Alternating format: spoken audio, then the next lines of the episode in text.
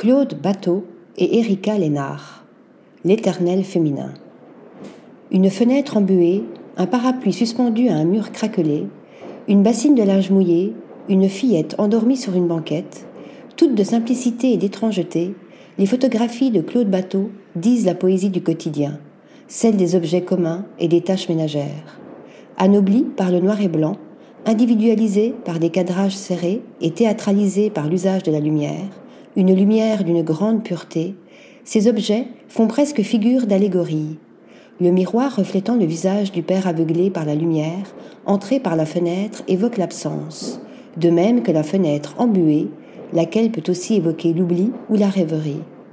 Troublante à plus d'un titre, la photographie de la fillette, se tenant dans l'embrasure de la porte d'un couloir, environnée de balais, rappelle, quant à elle, les intérieurs hollandais peints au siècle d'or, tandis que le torse mouillé, enveloppé dans le rideau de douche, photographié en 1981, évoque immanquablement le célèbre nu sous la soie mouillée, 1937, d'Erwin Blumenfeld. Allégorie.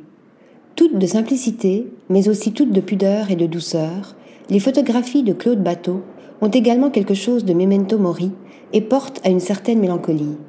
Ces photographies sont remplies du temps qui passe, sur les enfants, les gens, les choses. J'ai voulu rendre sensible des instants très simples, en retenir les silences. A pu dire la photographe qui, en 1977, publia Le moment des choses. Quant à Erika Lénard, c'est sur le portrait de femme, sa sœur Elisabeth, des amis et des femmes qu'elle rencontre et admire, qu'elle se concentra, dès l'âge de 20 ans, au cours de ces mêmes années 1970-1980 des clichés d'une grande poésie aussi, et d'une grande élégance, laissant percevoir la même acuité et la même douceur du regard. Un regard enveloppant qui livre avec sensualité et pudeur les silhouettes et les visages à la lumière.